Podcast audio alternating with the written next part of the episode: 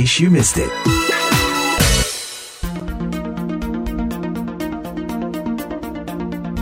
In case you missed it, VOA Washington.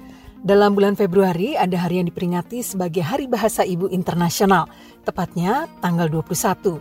Tujuan peringatan ini adalah untuk meningkatkan kesadaran dan keanekaragaman bahasa dan budaya, serta untuk mempromosikan multibahasa. Tema peringatan tahun ini adalah peran teknologi dalam pembelajaran multibahasa. Bagaimana peran pengajar bahasa Indonesia untuk penutur asing atau BIPA dalam memanfaatkan teknologi? Apa tantangan yang dihadapi dan apa peluang yang ditangkap oleh mereka?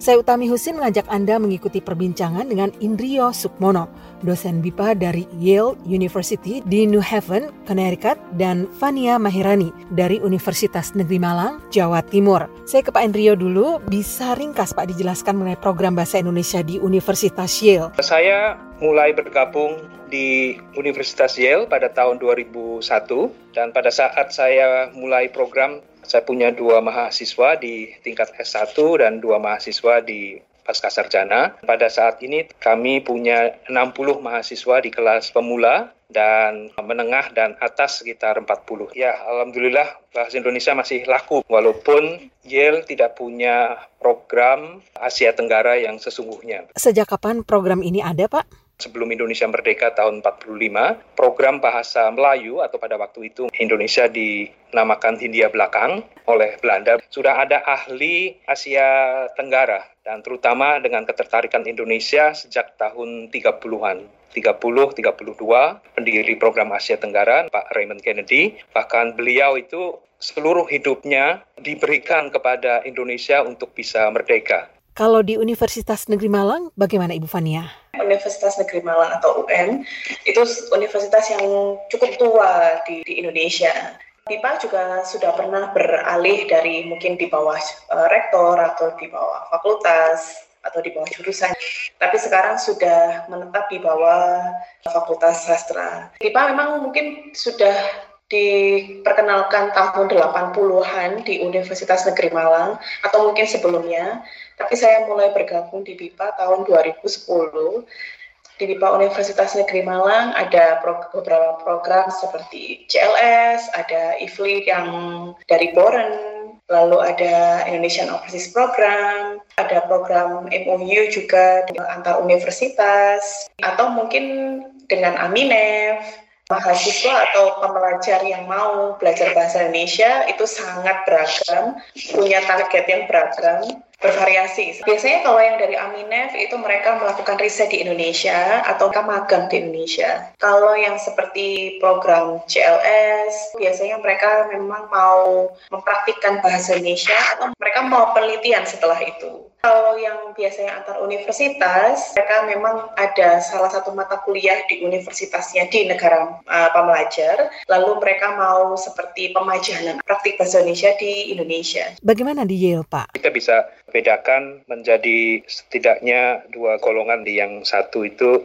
undergraduate atau mahasiswa S1, kemudian yang kedua mahasiswa pasca sarjana dan ada kelompok lain yang lebih kecil dari masyarakat umum. Jadi secara umum mahasiswa S1 di Amerika mereka belajar karena memang ada persyaratan untuk mengambil bahasa asing dan di Yale sendiri selama satu tahun. Kalau tidak mengambil satu tahun mereka tidak dapat kredit. Jadi ini membantu juga untuk universitas menarik mahasiswa untuk belajar bahasa Indonesia.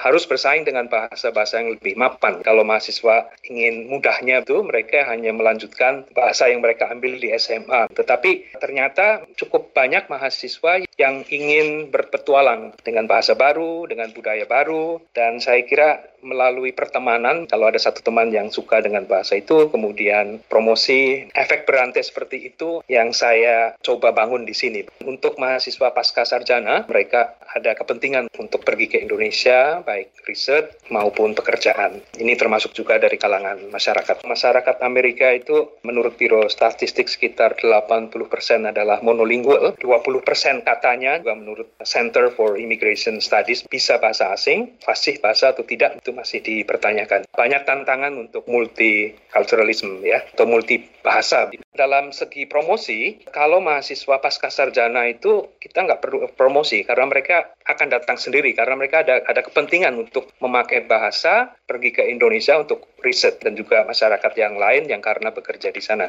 Tetapi untuk yang S1 ini saya kira diperlukan upaya yang lebih untuk bisa menarik mereka belajar bahasa yang letaknya jauh dari Amerika. Pak Indrio, mengapa bahasa Indonesia dianggap penting sampai tersedia kelasnya di Yale? Awal mula dari pengajaran bahasa itu tidak terlepas dari studi wilayah. Semua studi Indonesia, termasuk di dalamnya bahasa Indonesia, juga masuk di dalam kajian studi wilayah Asia Tenggara, di mana pun. Jadi di Amerika itu ada namanya COTI, Consortium for the Teaching of Indonesian. Ada 12 universitas yang punya pengajar tetap, dan Yale salah satu anggotanya kami mewarisi studi wilayah yang pertama, tentu alasan mengapa menjadi penting karena di wilayah-wilayah itu uh, ada kepentingan Amerika di sana. Yang kedua tentu saja ini masuk ranah masing-masing program dan masing-masing pengajar dan bagaimana saya menempatkan diri saya sebagai duta bahasa dan budaya Indonesia jadi promosinya itu Indonesia mengapa penting di dalam geopolitik dunia. Di sela-sela menyampaikan hal-hal yang positif tentang Indonesia, karena dunia semakin terbuka, banyak hal-hal yang Indonesia yang kurang itu juga kita harus sajikan. Saya isi kesenjangan antara hal-hal positif di Indonesia dan hal-hal yang kurang di Indonesia. Kemudian mahasiswa bisa mengisi kesenjangan ini dengan peran apa? Apa yang bisa kamu lakukan? Menurut pengalaman saya, mahasiswa memakai bahasa sebagai alat untuk meluaskan cakrawala pengetahuan dengan kemanusiaan, kegerapatan dunia. Ini saya kira direspon positif oleh mahasiswa. Ibu Fania mau menambahkan? Salah satunya adalah karena ada mandat, seperti ada undang-undang dari Badan Bahasa. Jadi Badan Bahasa merekrut guru-guru bahasa Indonesia untuk dikirimkan ke luar negeri. Misinya adalah untuk menginternasionalisasikan bahasa Indonesia supaya bahasa Indonesia ini dikenal lebih luas. Misinya adalah bahasa Indonesia ini menjadi bahasa utama yang digunakan di Asia Tenggara yang mungkin melampaui bahasa Melayu. Karena logikanya penutur bahasa Indonesia ini sangat besar jumlahnya. Jadi Badan Bahasa punya visi, punya misi itu untuk memperluas penggunaan bahasa Indonesia di ranah internasional. Dari segi universitas, setiap universitas di Indonesia sekarang punya semacam akreditasi atau penilaian. Akreditasi universitas itu akan menjadi A jika saya pikir 3% dari jumlah mahasiswa Indonesia yang diperkirakan yaitu 3 persennya adalah mahasiswa asing, mereka harus belajar bahasa Indonesia dulu dan mungkin mengambil studi di Indonesia. Akhirnya setiap universitas di Indonesia berlomba-lomba untuk menarik atau mempromosikan bahasa Indonesia supaya ada mahasiswa asing yang mau belajar di universitas di dalam Indonesia. Menjadi sorotan tahun ini adalah penggunaan teknologi dalam pembelajaran multibahasa. Kira-kira seperti apa ini Bu Fania? Sebenarnya saya pernah membaca, mungkin ini belum dilakukan di universitas saya atau mungkin sudah. Jadi itu seperti ada yang namanya intelijensi artificial. Jadi sekarang ada banyak platform atau seperti startup yang mengumpulkan data-data bahasa di bahasa tuturan mungkin di dalam bahasa Jawa atau bahasa-bahasa daerah yang akan dimasukkan ke dalam bank data. Jadi arahnya sudah masuk ke sana untuk supaya datanya ini tidak hilang.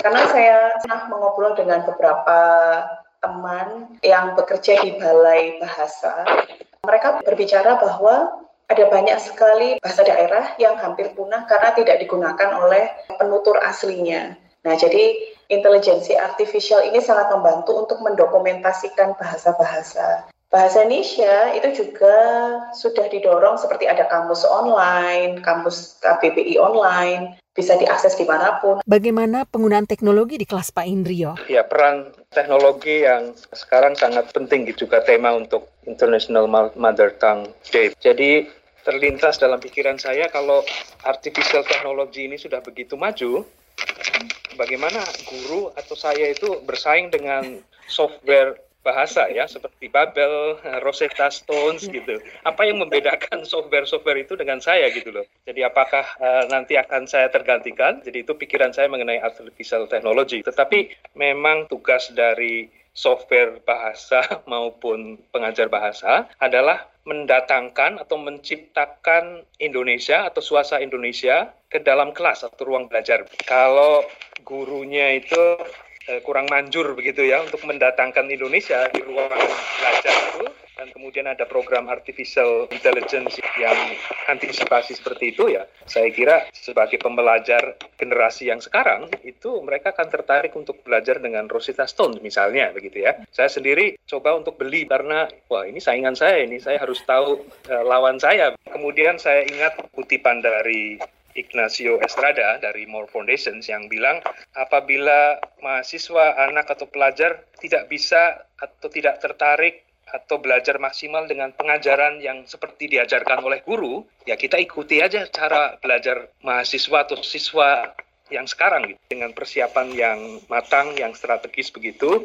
kita bisa mendatangkan, menciptakan Indonesia ke dalam ruang belajar. Apalagi kalau di Amerika, bagaimana kita mendatangkan Indonesia di dalam kelas setiap hari, karena hanya 50 menit atau satu jam itu aja mereka merasakan Indonesia. Sesudah itu mereka kembali ke apartemen, ke asrama, dan sudah lupa lagi. Dan apalagi kalau sudah ada liburan, ya dari 100% menjadi 50%. Jadi inilah yang saya coba untuk ciptakan Indonesia di kelas itu melalui kegiatan bahasa, budaya. Kalau software atau aplikasi bahasa ini menjadi tantangan atau peluang sih Pak? Di samping tantangan dan saya coba untuk membeli seperti itu jadi tahu lawan saya, tetapi juga karena eh, teknologi seperti itu di depan mata begitu kita bawa ke kelas. Kita perkenalkan ini loh ada program Bubble bahasa Indonesia misalnya ya. Atau yang sekarang pasti Google Translate itu sudah ke mana-mana. jadi kita ajarkan juga bagaimana manfaat Google Translate. Saya kira ya kita merangkul teknologi yang sudah ada dan tetap saya melihat juga pada waktu kelas satu tahun yang lalu tatap muka, sekitar 20% dari mahasiswa saya itu memutuskan untuk tidak melanjutkan karena mereka kangen lihat gurunya gitu. Dari pengalaman dua tahun pandemi ini, memang kalau sekarang itu dilanjutkan masih dengan apa dengan daring begitu, hmm. saya kira mahasiswa yang akan drop begitu makin besar. Seperti apa pemanfaatan teknologi di UM, Bu? Biasanya kami menggunakan Zoom, kami juga menggunakan seperti Canvas, Google Classroom, atau untuk mahasiswa yang sulit dengan teknologi, dia kami biasanya mengirimkan materi via WhatsApp yang sesederhana mungkin. Tantangannya sendiri semasa pandemi ini apa, Bu? Biasanya ada penurunan karena ada masalah koneksi internet. Tapi sebenarnya jumlahnya makin meningkat karena mereka bisa belajar. Saya bisa bangun tidur lalu bisa belajar. Ada yang bicara seperti itu. Kalau menurun sepertinya tidak Mungkin menurun di awal-awal pandemi saja. Tahun lalu dan tahun ini saya pikir cenderung lebih stabil. Tapi masalah utamanya adalah koneksi internet di setiap negara. Hmm. Contohnya mungkin seperti di Timur Tengah karena ada konflik dengan perang seperti itu. Akhirnya maaf Ibu ada ada pengeboman di sini. Saya tidak bisa hadir di kelas karena koneksi internet saya ya, atau biaya internet di satu wilayah di negara mereka itu sangat mahal. Terima kasih banyak atas waktu Anda berdua, Ibu Fania dan Pak Indrio untuk Vio Indonesia. Sukses selalu untuk setiap kegiatan Anda. The Voice of America, VOA.